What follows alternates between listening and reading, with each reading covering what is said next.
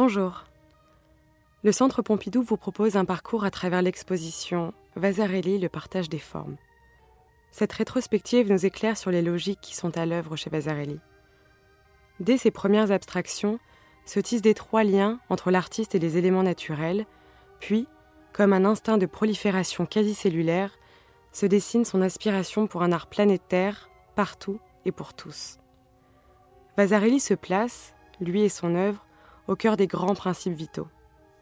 En 1955, il écrit Nous savons maintenant qu'entre les infiniment petits et les infiniment grands, notre constitution physique n'est qu'une légère différenciation de milieu l'artiste ne peut plus être un observateur familier des êtres et des objets. Il participe par le fait même qu'il est matériellement une composante, même infime, de la nature, au même titre qu'un arbre ou un nuage, au tourbillon matière, énergie, mouvement, temps, onde.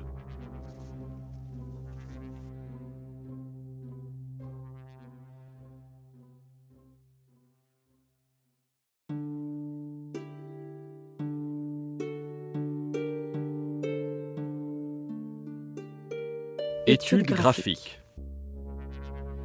Les projets publicitaires et les études graphiques que Vasarely réalise entre la fin des années 1920, alors qu'il est encore en Hongrie, et le milieu des années 1940, constituent pour beaucoup d'entre eux le terrain d'expérimentation des formes à venir. Études de forme, de couleur, de matière et de structure, ces travaux devaient constituer le fondement d'un enseignement rénové des arts appliqués, dans le cadre d'une haute école des arts graphiques qui ne verra jamais le jour. Ces travaux sont aussi les premiers jamais exposés par l'artiste, dès les débuts de la galerie Denise René, à Paris en 1944. L'artiste constitue avec elle un répertoire de base qu'il utilisera dans les œuvres des décennies suivantes. Ainsi, Mitine a recours, avec la déformation du motif en damier, accentué par un nombre classique, à un effet qui traversera tout l'œuvre de Vasarely. Quant à l'étonnante étude intitulée Superposition, le spectacle d'un zoo et de sa ménagerie est le prétexte à des superpositions de trames dont se souviendront les œuvres optiques ultérieures.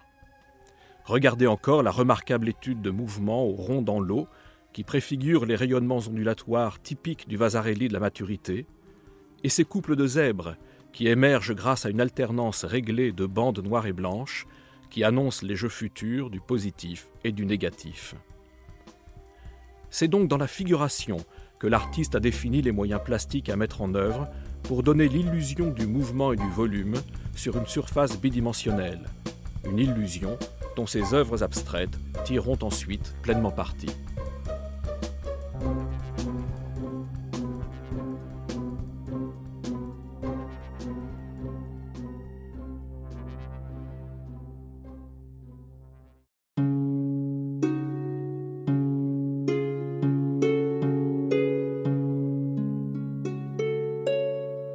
Série Belle-Île.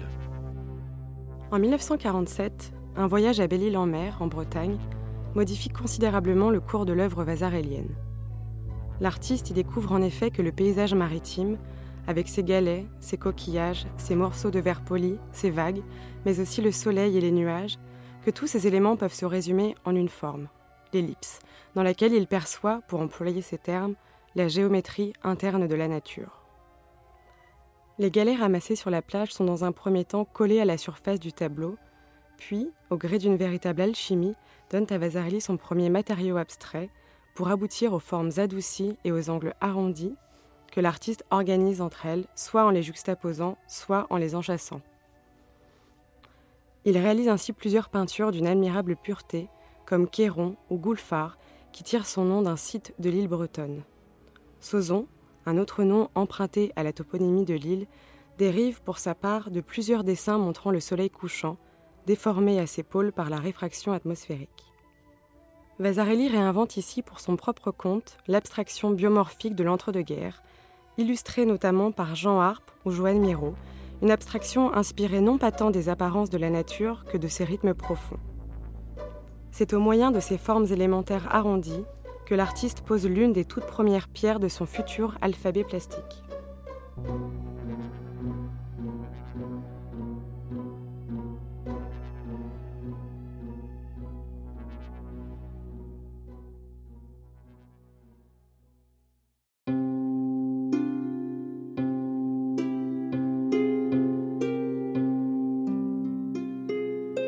Série Gorde. Au paysage visionnaire qu'évoquaient les ellipsoïdes de la série Belle-Île, Vasarely associe bientôt son expérience concrète du village provençal de Gordes, qui le fascine à la fois par sa masse et par la transformation perpétuelle que la lumière lui fait subir. Comme il l'écrit. Villes et villages méridionaux, dévorés par un soleil implacable, m'ont révélé une perspective contradictoire. Jamais l'œil n'y réussit à identifier l'appartenance du nombre ou d'un pan de mur. Pleins et vides se confondent, formes et fonds alternent. Tel triangle s'unit tantôt au losange de gauche, tantôt au trapèze de droite. Tel carré saute plus haut ou vacille vers le bas, selon que je l'accouple à une tache vert sombre ou à un morceau de ciel pâle. Dominé par cette intuition de la relativité des formes, de leur impermanence, mais également par le sentiment de la persistance au sein même du mouvement et du changement universel, c'est une conception du monde que Vasarely affirme ainsi et qu'il cherche à manifester visuellement. Le cristal, avec ses effets complexes de reflets, de transparence et de confusion des plans, devient un modèle pour son abstraction. Une abstraction qui n'entretient pas le souhait, comme la peinture formaliste, de se purifier pour mieux révéler son essence, et qui ne résulte pas d'une perception simplifiée du réel, mais qui témoigne plutôt des troubles et des errances de la vision. Il est permis de dire que c'est à Gordes, sous le soleil de la Provence, que Vasarely, à l'aide de quelques glaces planes et concaves, de quelques plaques de verre colorées et d'un sommaire dispositif de loupe, jette les bases de la révolution optique à laquelle son nom va bientôt être attaché.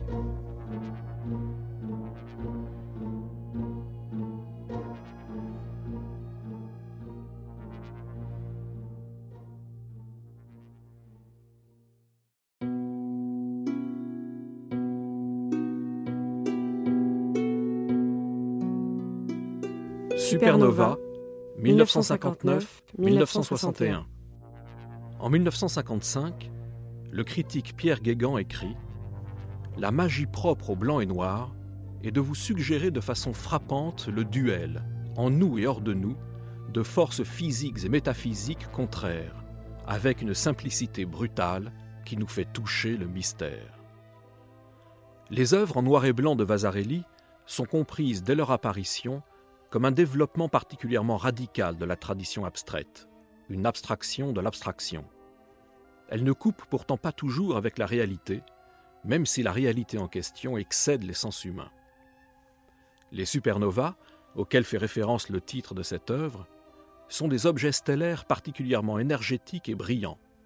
Ce sont eux qui inspirent les effets de contraction ou de dilatation du module de la grille qui sous-tend la composition. Dans la partie supérieure, un pôle clair et un pôle obscur cohabitent. Plus bas, des carrés s'inclinent en losange et donnent l'illusion de mouvement et de papillotement de la grille. Plus bas encore, le rythme régulier de la grille est modulé par l'insertion de cercles de tailles différentes. La surface de la peinture n'est plus le réceptacle neutre et passif des formes. Elle est tout entière parcourue d'une pulsation. Partout elle semble prise d'un mouvement d'accélération qui bouleverse l'habituel régime statique de la grille moderniste. La perception de ces formes en constante mutation ne saurait s'effectuer immédiatement, en un flash, elle implique au contraire la durée, comme l'exige l'écoute d'une composition musicale.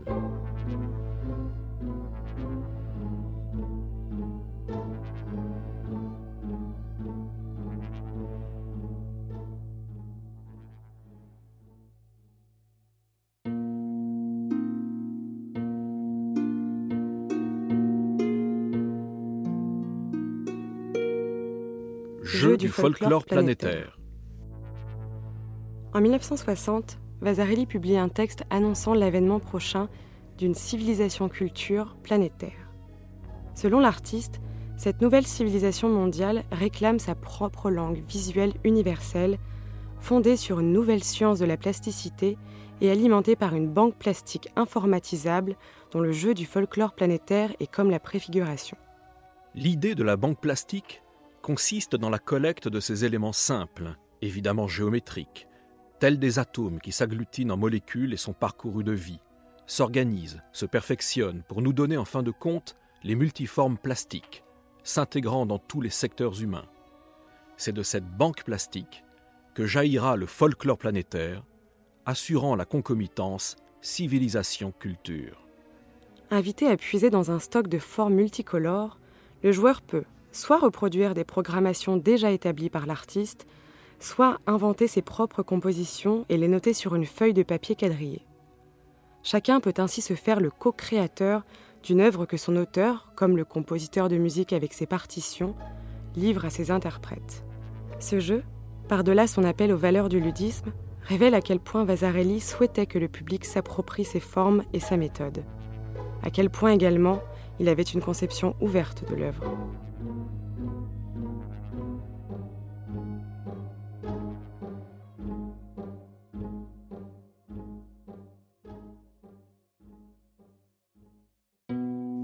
V. Boglar, 1966. Comme plusieurs autres œuvres accrochées à proximité, la surface de ce tableau n'est pas peinte, mais constituée d'une multitude de papiers sérigraphiés et découpés en carrés réguliers contenant d'autres formes. La construction par accumulation de ces unités plastiques, comme Vasarely les appelle, dévoile ainsi la pensée additive et permutationnelle qui préside à la création. De ce fait, l'alphabet plastique rompt définitivement avec le modèle linguistique pour adhérer à celui cybernétique d'une pensée combinatoire capable de rétroagir et de s'auto-organiser. L'artiste fait clairement allusion à cette forme de pensée lorsqu'il regroupe les œuvres issues de ses procédés créatifs, d'une part sous le nom de permutation, l'opération logique alors la mieux maîtrisée par les cerveaux électroniques des premiers calculateurs, et d'autre part sous celui d'algorithme, à savoir une suite d'instructions. Combinée avec les unités de l'alphabet plastique, la grille modulaire s'organise de façon à créer des gradations d'éclairage et de faire jouer la surface offerte au regard sous ses multiples variations. D'un carré à l'autre et dans toutes les directions de la grille, l'assombrissement ou l'éclaircissement des teintes suit une progression parfaitement prévisible et calculée. Le mot boglar, présent dans le titre de l'œuvre, veut dire cabochon en hongrois. Si un cabochon est une pierre polie, non taillée en facettes, une mosaïque constituée de cabochons fait autant miroiter la lumière que les facettes d'une pierre taillée. Une composition comme celle-ci compte parmi celles qui contribuèrent au triomphe de Vasarely dans la seconde moitié des années 1960.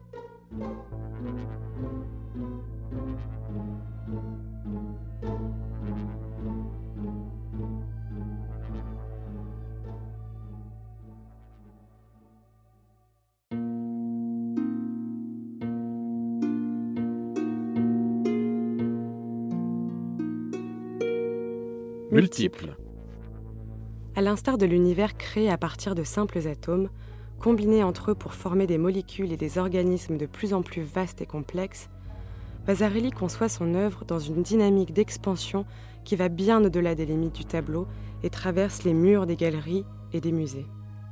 L'exposition Vasarely, le partage des formes rassemble pour la première fois un très vaste ensemble de multiples conçus par l'artiste pour la plus grande diffusion possible de la sérigraphie au poster à tirage illimité, de la petite sculpture à l'objet utilitaire ou décoratif.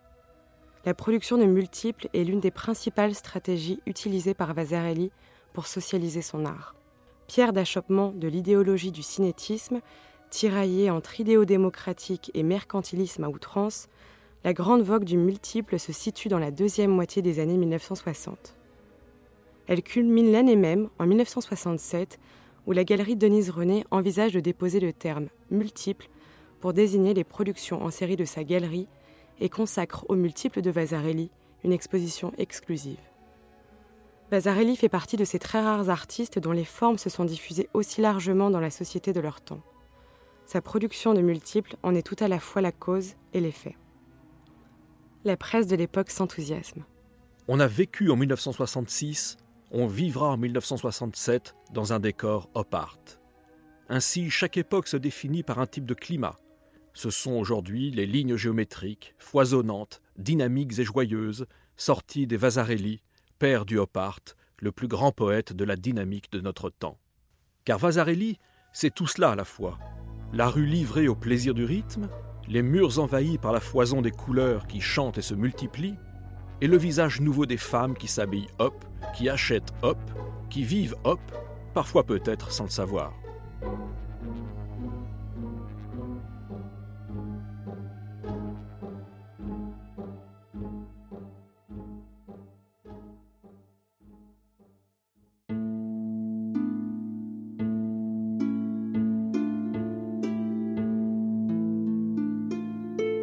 Intégration architecturale. En bon héritier du Bauhaus, dont on connaît le précepte, l'objectif suprême de toute activité créatrice est le bâtiment, Vasarely, une fois fixé les règles de son univers formel, rêve de les appliquer ailleurs que sur la toile. Une première opportunité lui en est donnée grâce à l'architecte moderniste vénézuélien Carlos Raúl Villanueva, qui l'invite en 1954 à réaliser ses premières intégrations architecturales sur le site de la cité universitaire de Caracas. Les intégrations architecturales constitueront dès lors une part majeure de l'activité de Vasarely. En 1961, il écrit La peinture n'est plus qu'un moyen pour moi. Le but à atteindre, c'est de chercher, de définir et d'intégrer le phénomène plastique dans la vie de tous les jours. L'intégration architecturale est pour lui le biais privilégié d'une remise en cause de la séparation entre l'art et la vie. J'attends tout de l'intégration, déclare-t-il dès 1956. Le poète concret suisse Eugène Gomringer a consacré une longue étude sur l'utopie de la cité polychrome du bonheur. La cité polychrome de Vasarely doit être considérée comme étant la plus grande œuvre artistique humainement réalisable. Elle allie la valeur plastique d'un espace physique à une dimension psychique réelle. Elle est forme, couleur, espace. La cité polychrome revêt un caractère exemplaire. C'est un modèle parfait et en tant que tel, sa fonction est de souligner la différence entre ce qui existe et ce qui devrait exister.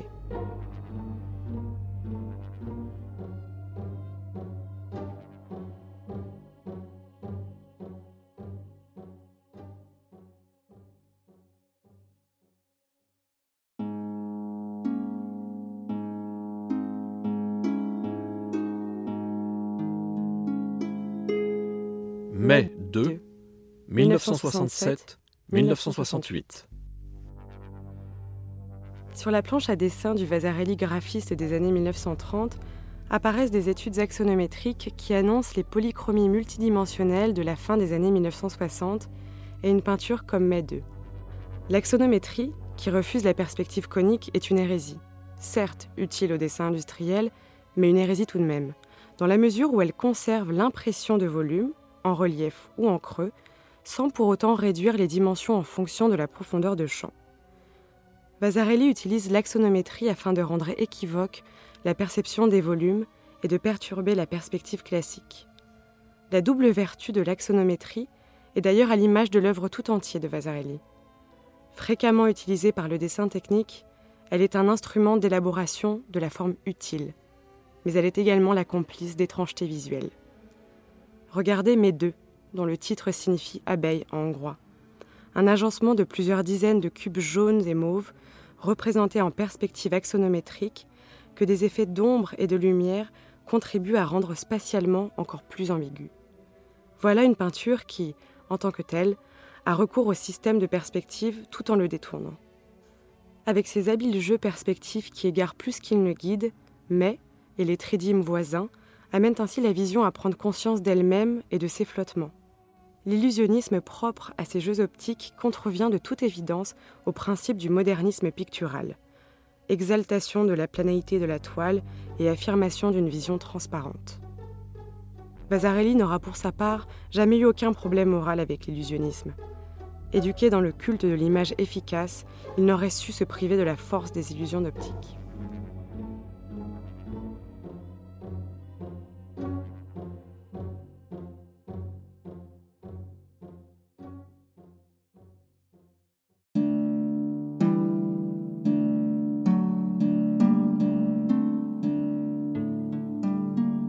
Série Vega. Vega, qui donne son nom à plusieurs œuvres, est une des étoiles les plus brillantes du ciel nocturne. L'habitude qu'a Vasarely de choisir des titres dans les atlas astronomiques remonte aux années 1950, mais elle se renforce considérablement dans la décennie suivante.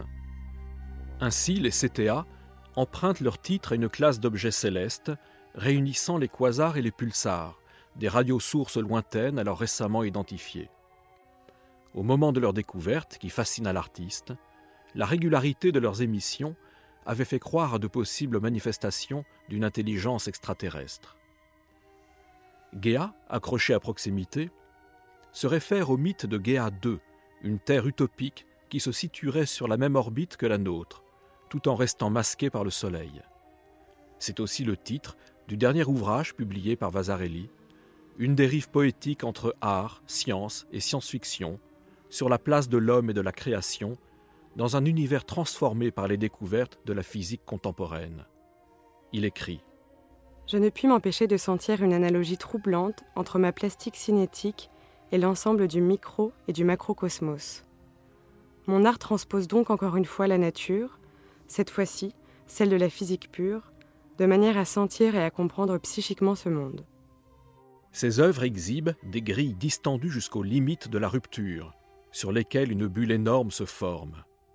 Elles donnent une image spectaculaire de ces genèses et cataclysmes cosmiques qui fascinaient l'artiste. Elles semblent respirer lourdement, comme les pulsars nés d'une explosion gigantesque qui s'est produite il y a 15 milliards d'années.